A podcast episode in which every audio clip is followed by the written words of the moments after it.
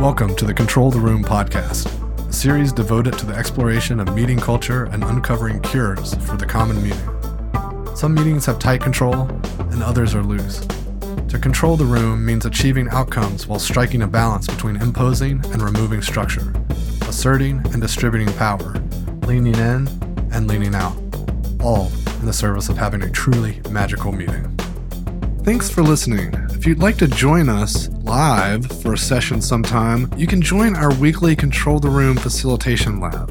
It's a free event to meet fellow facilitators and explore new techniques so you can apply the things you learn in the podcast in real time with other facilitators. Sign up today at voltagecontrol.com slash facilitation dash lab.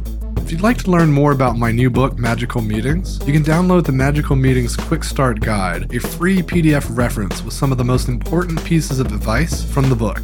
Download a copy today at voltagecontrol.com slash magical dash meetings dash quick dash guide. Today, I'm with Evo Heyning, who is the CEO of Playable Agency and an executive producer of Metaverse Media Series, events, and features. She is a co author of seven books, including Exponential Transformation and Innovating Women. And she is currently working on Meta Movie. Welcome to the show, Evo. Thank you so much, Douglas. It's great to have you. So let's talk a little bit about how you got your start in this work. So it's not every day that you run into someone who's an expert in the metaverse. So, how did you get there? Well, I've been a creator and a producer and artist since the 80s. Like many of us, I grew up playing video games, but I also fell in love with computers at a really young age. So I started coding in 1981 when I was six. And uh, I did a code demo for my state legislature in Virginia. And I showed them what computers could do. And then they put computers in all the schools. So I was hooked. I was hooked on computers to connect people, computers as a capacity building tool for everyone, and that I could empower the masses if I got in front of people with computers. And so I learned that it didn't matter what the story was or the domain, if it was sciences or research or uh, just games and storytelling. There was this tool, this mechanism that I had in this lifetime to be able to bring people together and to play and to explore and to figure out all that we can be collectively right? Not just individually, but to do more than our uh, some of our our individual parts. So I didn't pursue computer programming. I have a degree in religion. I am a chaplain. I have a background in business, in economics, in communications. I studied sociology. I did a, a master's program at Singularity University in technology and entrepreneurship, and specifically in how we meet the global grand challenges around climate action, how we feed the masses, how we actually use our tools effectively to meet our biggest problems, to take care of our people, and to make sure that we are all that we can be as turn in terms of being compassionate right? In terms mm-hmm. of being not just connected for no good reason, but connected for many great reasons, right? How can we make media that honors each other is a big part of what I do today. But much of that is informed by the work I did in college understanding why communities form, and that's communities of faith, that's charitable communities and groups that do nonprofit work together. Understanding why these niche communities are bonded helps us understand how we can do collective action together, how we can meaningfully bring people together and then achieve things. And that can be anything under the sun. So to me, the metaverse is just where that happens. Mm. The the public commons, the future of the public commons is the metaverse. And so if you're hearing this word metaverse and you're thinking, what is that? It is a digital universe it has many planets and solar systems. The, the ecosystems of the metaverse might be uh, like a, a crypto experience, like Ethereum and NFTs, or it might be a virtual world, or it might be augmented reality and a smart glasses. But these are all places where we come to collaborate, where we come to find each other, and where we come to figure it out. And we need these places to figure it out. So, so that's why I've been focused on building an open interoperable, accessible, inclusive, and safe metaverse for everyone. I love that. There's so much goodness there to unpack. So let's let's dig into something you said, and that was around collectively working mm. or collectively creating. And I think yes. that kind of underpins something that I strongly believe in, which is how collaboration should work. Uh, yet the word collaboration is thrown around so much that I don't even think people stop to think about what it means or like how to show up and do it properly. But collective work or working collectively, I think that's that's a fascinating framing for how collaboration could be better. We could achieve so much and we do achieve so much when we come together. And I, I, like to look at the examples where this shines. So, for example, disaster response or in emergencies when people automatically just come together, look out for each other, figure it out. In terms of very difficult things, you can see that people in the best of times and, and in the worst of times can figure out how to not just collaborate, but bring all of their tools together and do something really amazing.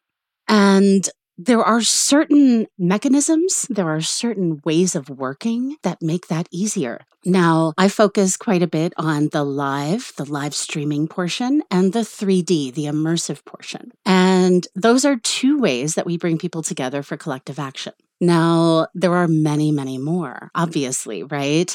We look at uh, COVID response and how many doctors and researchers had to come together to build vaccines quickly right? An extraordinary collective action that happened in labs all over the world, that happened in a decentralized way in some cases. There were a mix of decentralized and centralized solutions, 2D databases and 3D modeling solutions. And all of those things needed to come together with the scientists and with people who care in order to achieve something meaningful for everyone. And if you look at those kinds of use cases, we can apply the same dynamics. What is often missing is the open space to do that safely. Mm. So we're used to collaboration in things like uh, Google Docs, where we see the anonymous rooster in our document. And that doesn't necessarily help us figure out how to collaborate. That just gives us a sense of, okay, there's other people in the room who are also looking at the work with me. There are great tools coming together for how we do collective work right? How we do meaningful collective work where everyone can see what others are bringing to the table, where the fruit of that labor are very easy to sort out. And then you can actually go from a plan into action into realized impact and measurable impact in a very short period of time. And so I like to think of this like game shows. So we understand a game show. We understand the format of a game show. It has rounds, and by the end of the episode, someone wins and something has been awarded. And there are these structures that get us there. There's a format. And so now we're unpacking the same kind of format to collective action. And whether it is playful and experimental or collaborative and in the public space, or whether it's happening all through YouTube and TikTok and, and these sort of asynchronous video tools, there are lots of ways we're learning to play with our media to achieve meaningful collective effort.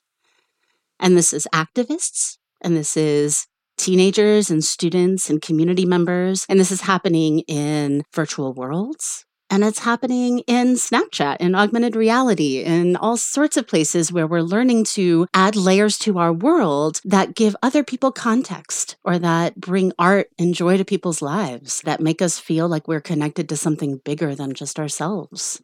And collective action takes so many different forms that for me, I'm always looking at what are those format tools? What are the mechanisms? What are the ways of which, the ways in which we need to work together? And when I think of the future of 3D, 4D, 5D spaces, the future of immersive virtual worlds, the metaverse, augmented reality, snap glasses, and all of the different smart glasses that are coming our ways. When I think about that future, I tend to forecast something and put something forward that's extremely protopian because as a creator, I want to create the world I want to live in. I don't want to accept the narrative handed to me, Mm. right? That default narrative is dystopian. It's including lots of broken systems that are really hurtful to people and to other beings. We've been just atrocious to the beings on this planet, and that's animals and that's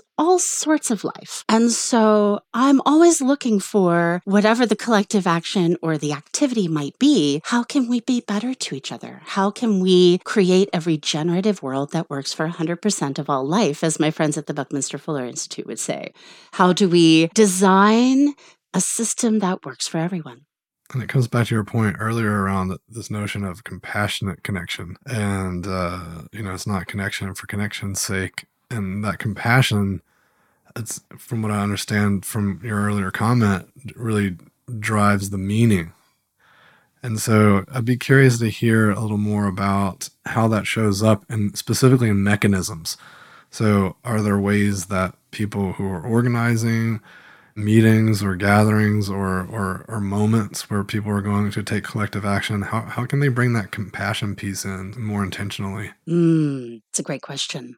So, early on in creating events, I worked with the Wisdom 2.0 community for a decade or so, creating an unconference. And one takeaway from that experience of creating 10 years of wisdom and mindfulness related gatherings with professionals is that it helps to take one minute at the beginning of a meeting or a session to just drop in together and to do it without words and uh, my friend Laurel and I, who organized the unconference, we, we started calling this just one mindful minute. And we talked to a couple of tech CEOs and leaders at major companies about this, about how to socialize the concept of just sitting in presence, taking a moment, honoring the people in the room with you, making eye contact, taking a breath in, and then starting whatever it is you're here to do.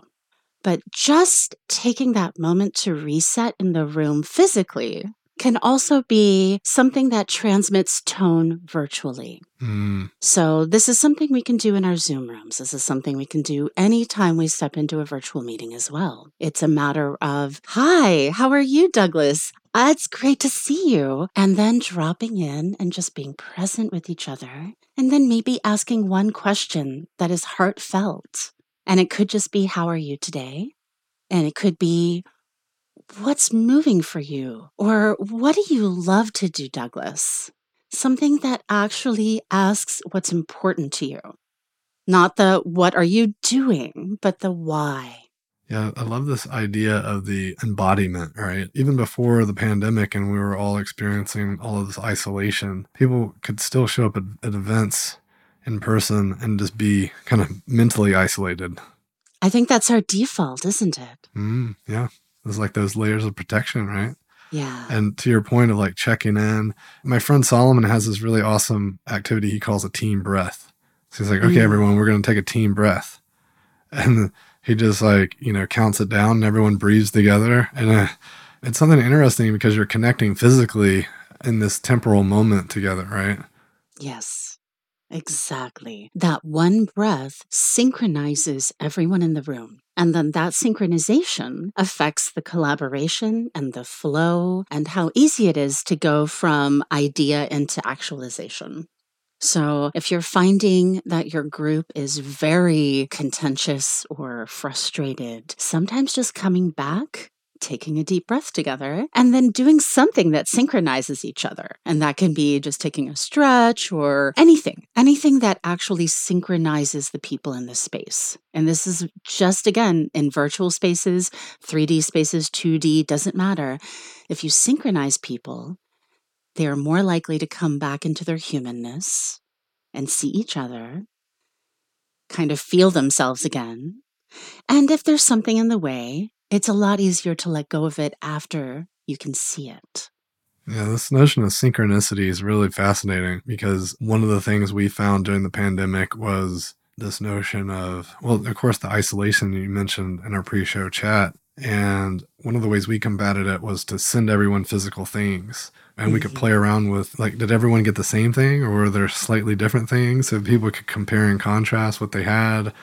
Uh, even even if it's just supplies like i've got the same pen as everyone else. And so i never really thought about it from the perspective of its synchronicity but that's kind of what that was creating Yes. Yeah. You're designing for those amazing connecting synchronous moments. So I create virtual conferences and sometimes we put together a box and sometimes that box is a game Sometimes that box is more like an escape room at home or a way to share an experience. And so a red carpet event, like an awards show, might have just wine and all the snacks and all of the things that you might have enjoyed in the back room at the award show, while a conference might have a way to do some networking or some uh, some fun activities where, again, what you described, you might have a piece of a puzzle, someone else halfway around the world has the other piece. You then collaborate on an activity together and you've never met, but these physical objects. And and we've we've seen this done in both ways, but using the the tools of immersive theater in the virtual space. So, this is things from escape rooms. This is anything that comes out of movies and theme parks and storytelling. But this also happens in game shows, in uh, like if you've played Jackbox games or Among Us or any of these kinds of synchronous games on the web. These are really fun ways to build a tribe and to help a community see each other and to feel connected and, and, and to just do something fun you know, to get out of our heads, to get out of our agendas and our to do lists, and to just maybe explore. I am uh, producing an event coming up next month, and we're designing a number of different game elements to go into a fundraiser. And the reason we're using game elements are because exactly people are isolated people are hurting people are feeling the effects of long-term depression and we need to figure out how to address that. And we need to figure out how to address it safely. So, for that particular event, we're all going to be in avatars. And you don't have to be on a video camera to be connecting with people because you can create the avatar you want and we can go and have a fun show in a comedy club together. Having the ability to think out of the, the digital box and to be very experimental in how we put these things together. We live in a wide open metaverse, universe, whatever you want to call it. We live in an opportunity space, and it's extraordinary what we can do in terms of using the tools already in front of us, the games, the ways we play to bring people together to do meaningful things. And now, I would encourage all of you, if you are into gameplay, think about how you can apply that to the causes you care about. So let's say you're way into a particular charity, you're into climate action. Uh, I'm a particularly very interested in climate action and how cities can design now to improve our outcomes. And so that's creating solar punk futures inside game worlds. And that might seem strange or counterintuitive, but I love playing games. So I go inside a game called Cities Skylines, and then I design the solar punk future cities I want. And then I make videos of them and I run around as an animal in them and I explore does this future work for all of human life and all of animal life? Are we building the kinds of places that I want to share with people 20, 40, 60 years down the line? You know, what's striking me is that is essentially a prototype and we, we often talk about how prototypes will transform meetings or gatherings because if we create something together hmm, collectively, yes, then, you know, we're all going to be more jazzed about it because we were co-creating it and it's like this emergent thing that, you know, no one had to sell somebody else on. But also we're learning so much more because it's visualizing, we're seeing what works. And so you're simulating these future environments and kind of exploring, well, what would it be like this? And so that began that's a prototype for for this new world and mm-hmm. so that's taken it to a whole new new level i hadn't thought about you know uh, prototypes being used in that way, but um, it's super fascinating. Yeah, we call them digital twins when we're talking mm. about a prototype of a city or a country where you can actually model out the IoT, connect it to that physical layer. So, for example, a city can create a full, not just prototype, but a working digital version, a digital twin of their city. And then they can run disaster simulations. And they can do that collectively with their universities, their students, they can model out different futures and say, okay, how are we going to deal with rising waters in our in our port zone? How are we going to deal with the effects of climate and the climate changes that are coming for us? I think these are amazing tools that we're just starting to get our head around. And so I love making videos inside game worlds as a way to begin exploring this and, and as a way to turn on your average 17 year old who's already thinking this way as well. I think we just haven't necessarily empowered each other to do the sort of design charrettes through game worlds that we know we can do. We haven't seen it done out in public, but that doesn't mean we can't do it right? All of the tools are there. You know, this is really like touching me because I've been saying for a long time now, after watching my nephew play Minecraft some years ago, that I can't wait until people who grew up playing Minecraft like are actually in charge of things because like what a crazy way to think about the world you know um, I'm just kind of building these these things, and I, I, mean, in a way, it's similar to Legos, but wow, it's, it's so much more. Just the depth is pretty impressive, right? Well, the first world builders are now not just in college, but are graduating from college. Yeah. I started creating virtual worlds in 2005 in Second Life, and and then found my tribe. I, I, found my people that way. And so I had been involved in other types of interactive media, but creating virtual worlds gave me a sense of purpose that I had never fully found before with others. And so I had this group called Better World Media and Better World Island, and we were creating like genocide education camps in Second Life, making comic books about those, and then taking teachers around the world through the experience of, of genocide and, and understanding refugee experiences. And so that hooked me. It hooked me on a way of thinking that you can use virtual worlds to tell the stories that we can't get to in real life that are maybe too painful, but that are also pivotal to who we are. And so, whether that's climate action or refugee and displacement, we do have these sort of open sandboxes, and Minecraft's a great one. So, now that we see the Club Penguin kids who are in college, we see 10 years of Minecraft. I work with the Open Metaverse Interoperability Group, and we started this community this year to specifically work on the connections between these worlds because there are great creators in Minecraft who've built extraordinary spaces, but that isn't necessarily portable or accessible for everyone. And you can't necessarily walk from one world to another. We don't have the sort of addressability in virtual worlds and 3D spaces the way you do in a 2D website. So, the same way we have a URL here on a website, there is a whole mechanism for addressing the spatial web that is being developed right now. And, and I would encourage any of you who maybe love Minecraft but want to think about interoperability to join us at OMI at Open Metaverse interoperability. Uh, we're an open group. We're on GitHub and Discord. And that community in particular has many folks who are looking at, for example, Minecraft hacks and interoperability between the worlds.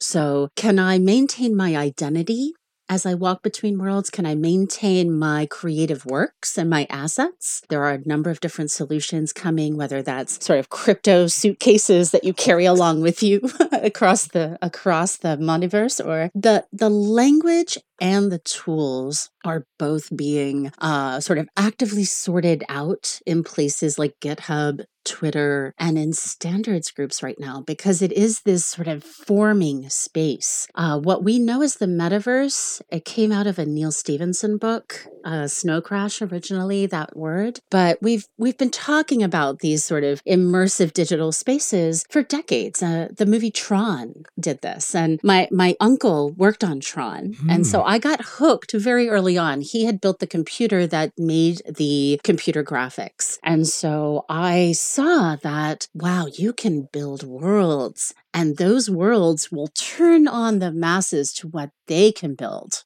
That's exciting. And now the kids who are building Minecraft worlds can do the exact same thing right? This is the best part of the metaverse is it is created by all of us. It is not just user created, but it is community centric. It is really designed by the people for the people.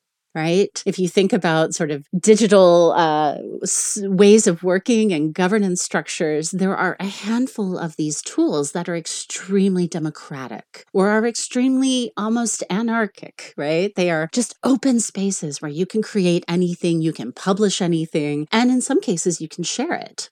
Minecraft is pretty wide open, which is wonderful for a creative sandbox for kids, but it's also wonderful for experimentation, R&D, and being able to figure out what might work between the worlds. I am talking next to a, a amazing doctor who's working on interoperability from the Minecraft perspective. So it's not just a game anymore. For many people, it is almost like building blocks in a lab. Mm. And all of these building blocks in this giant lab that we have are fitting together in different ways. And some people are using high definition, and some people are using very low poly models and voxel art. And we aren't in agreement necessarily about what it should look like. Actually, the only thing we're in agreement about is that it's going to be extremely diverse and pluralistic and potentially very fluid right? As we become more fluid, we are less stuck in our ways than ever before and more willing to embody, let's say, a different avatar every day or to go run amuck in a place like VR chat and try on a hundred different embodiments just for fun. I think that way of thinking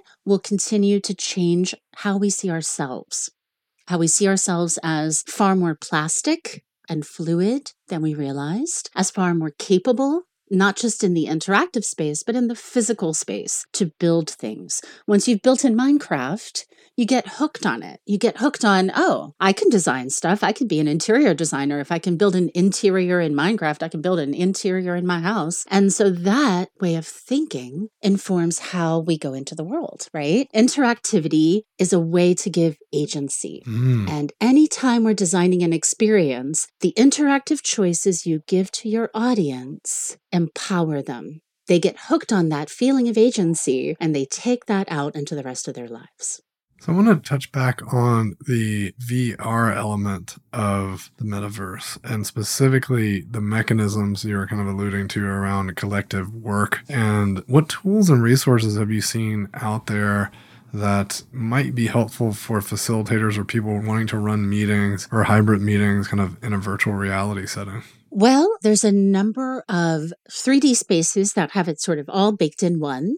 I would say spatial is at the top of that list. I use Mozilla Hubs, which is open and on the web and available, very easy to make a room. And that is sort of infinitely configurable in their tools. So spatial hubs, framevr.io is another web based, very simple solution. I made an art gallery there for my housemate who passed away. And honestly, the way I've been using these spaces is for galleries, memorials and funerals, weddings, events, anything where a community needs to come together and especially if it's web based. Now, we also do VR experiences inside places like AltSpace VR, Neos VR Chat, and these are far more immersive virtual worlds. Now, the immersive virtual worlds, there are many of them. There are many more coming as well. Some of them are very specific to education. So, Engage, for example, does high quality simulations and great meetings, whereas VR chat is much more social. It's extremely playful, but it isn't necessarily a uh,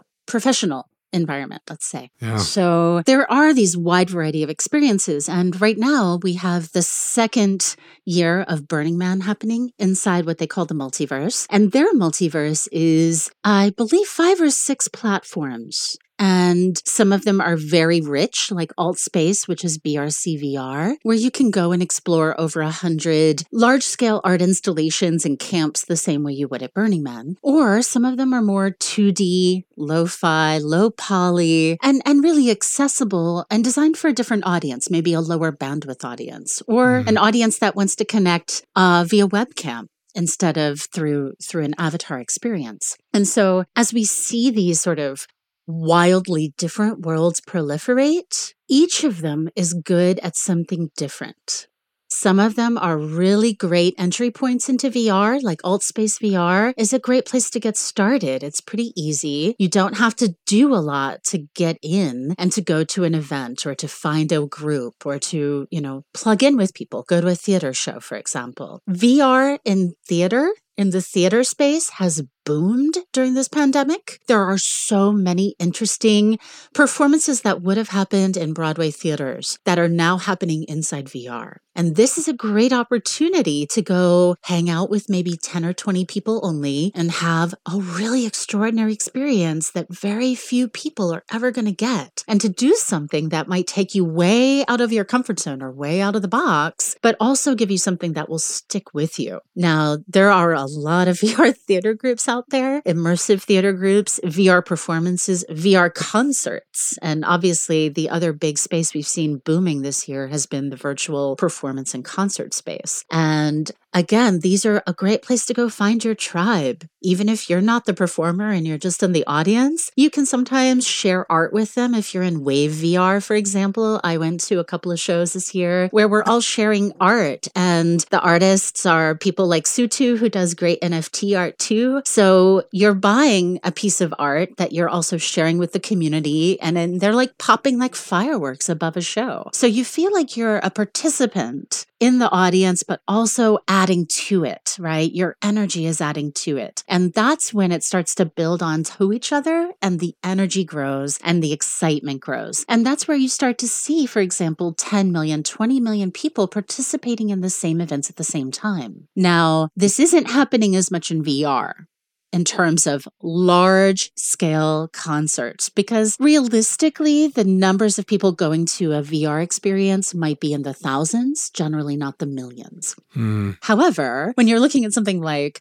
Fortnite or, you know, there's a number of amazing concerts that have happened this year. Lil Nas X, for example. We've seen a bunch of them across different game worlds, led by groups like Epic and Sony, figuring out how to make it really fun and playful to bring 10 or 20 million people together at once. The mechanism is often something like Twitch, where a Twitch streamer is running a charity stream, and that Twitch streamer running the charity stream is the sort of community room. Mm. And that community room is where people are actually talking and feeling connected, and, and they're sort of in a more engaged audience. What we've seen is that we've fully made the leap from passive media like television in the 50s to interactive media, right? Video games. And now we're moving toward active media. The audience expects to have an action and to be involved in some way. They don't just want to be in the audience anymore right? And so producers, creators, designers, network heads, we're all thinking about how do you make participatory media experiences? How does meta media fit together? How are we inviting collective action? How are we inviting playfulness that builds upon the energy of the experience? And that can be, you know, adding these sort of side quests or making an immersive experience zone like uh, Stranger Things and a lot of the Netflix shows will, you know, give you a physical opportunity to get together. And in some, it's a VR experience. Lovecraft Country last year used VR very effectively with Janelle Monáe and did a super cool VR concert where she looked epic. Like, epic. And so you can really just get playful and think outside the box. And you don't have to be HBO to do that. They used VR chat. So anybody can use VR chat, create their own world, and create their own concert, create their own experience. Wow, really great resources out there. Thanks for sharing. As we transition to our close, I'd like to just hear your thoughts on where things are going. What's the future of all of this? Like it seems like there's a lot capable now. You're you're doing work on the interoperability. We need zip codes for all these places. but um, even peering out a little bit further, like where does this go? Is this Ready Player One where we're all kind of strapped into the Oasis, or kind of what's your vision of, of how this this unfolds and, and what the future is like? Well, let's hope we can do better than Ready Player One or Snow Crash. I think we've seen a lot of dystopian ideas of what the metaverse can look like, but it is the future of the public commons. It is the future of public media, and it is where we go to collaborate. So it really is what we bring to the table. And it's all about our mindset at the end of the day. If we believe that we can create more protopian futures, and I would encourage everyone out there to go check out Monika Bielskyte's work on protopian futures. She has outlined a tremendous working roadmap, and that includes honoring ritual, honoring communities, honoring diversity, and really getting to the heart of what brings people together and making sure that we are honoring everyone in the mix. And so I believe we can create a positive way of working together in these spaces. Interoperability is the first step toward that. We need easy places to work together that are accessible, that are safe, inclusive, and appropriate, and that invite participation at the right junctures. And this is where we have media folks and technology folks coming together to solve a very interesting problem, which is interactivity. Interactivity as a fundamental concept is an invitation.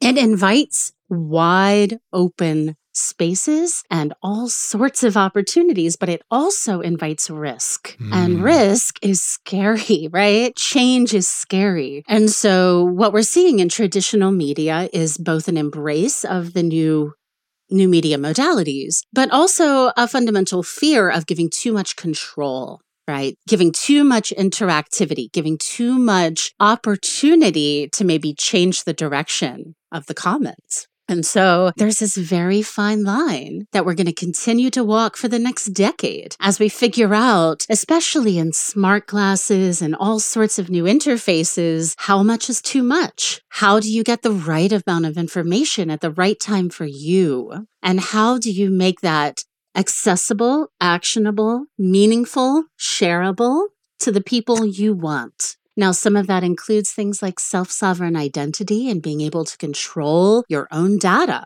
right? Because a hundred different platforms are going to keep trying to sell the data of every experience you are having. How much control you have over that data is very important.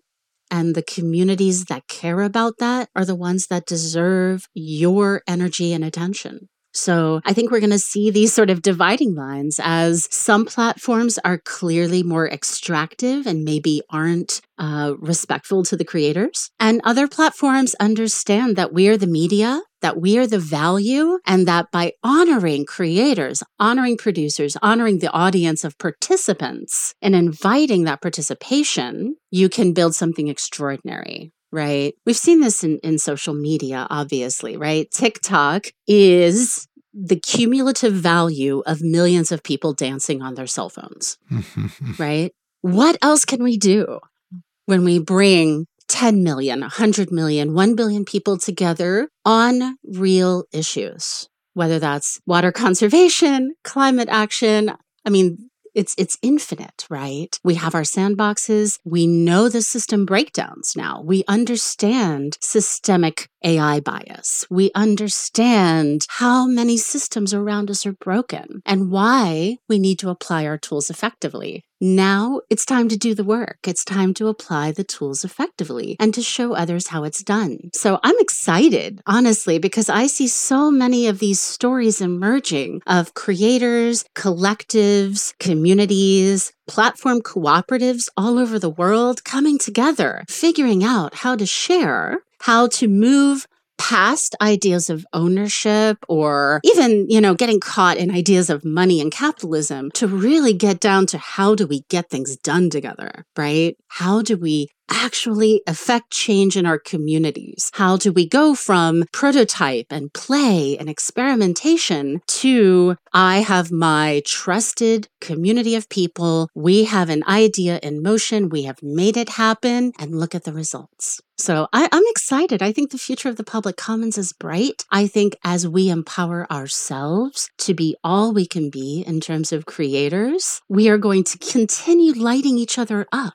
And that that's the energy we need. That's the protopian future. We're the media, right? All of these metaverse media opportunities are within us. It's not outside of us. It's not about a technology. It's about who we are as people and what we decide to create together. I'm excited too. And it's infectious, I'll say. And it's been a pleasure chatting with you about and thinking about emergent theater and how it can play a role in the experiences we create. Also, synchronicity and how important that is, and digital twins and world builders. How cool. how freaking cool. So, yeah. uh, I want to just give you an opportunity to, to leave our listeners with a final thought. Well, I can't wait to see all of the worlds and the opportunities and playful spaces that you create. I am always here as a resource for you, uh, whether in terms of interactive media, metaverse media, thinking about the future of participatory media networks. I would love it if you hit me up. I have videos on YouTube at Playable Agency if you're interested in the world builder side of this, or if you're interested in virtual events, interviews with producers and creators, and general fun art things. You're welcome to hit me up anytime on any social channel at Playable Agency. And as we begin to think about collective meta media. I am working on a larger feature, Douglas, and I can't say too much about it yet. But if you are a metaverse media creator already, if you're out there making this kind of media, I want to hear from you. There will be a form available on my website, and I would love to see what you're working on as I begin to create the collective story of how we fit together and how the last 20 years have formed. I believe we all play a role in that. So I'm excited to see what media we create together, whether that's across the metaverse or deep at home just between the two of us. So, Douglas, thank you so much for having me here. This has been a pleasure. Evo, it's a pleasure having you. Thanks for joining. Yeah, have a great day. Thanks for joining me for another episode of Control the Room. Don't forget to subscribe to receive updates when new episodes are released. And if you want more, head over to our blog where I post weekly articles and resources about working better together voltagecontrol.com.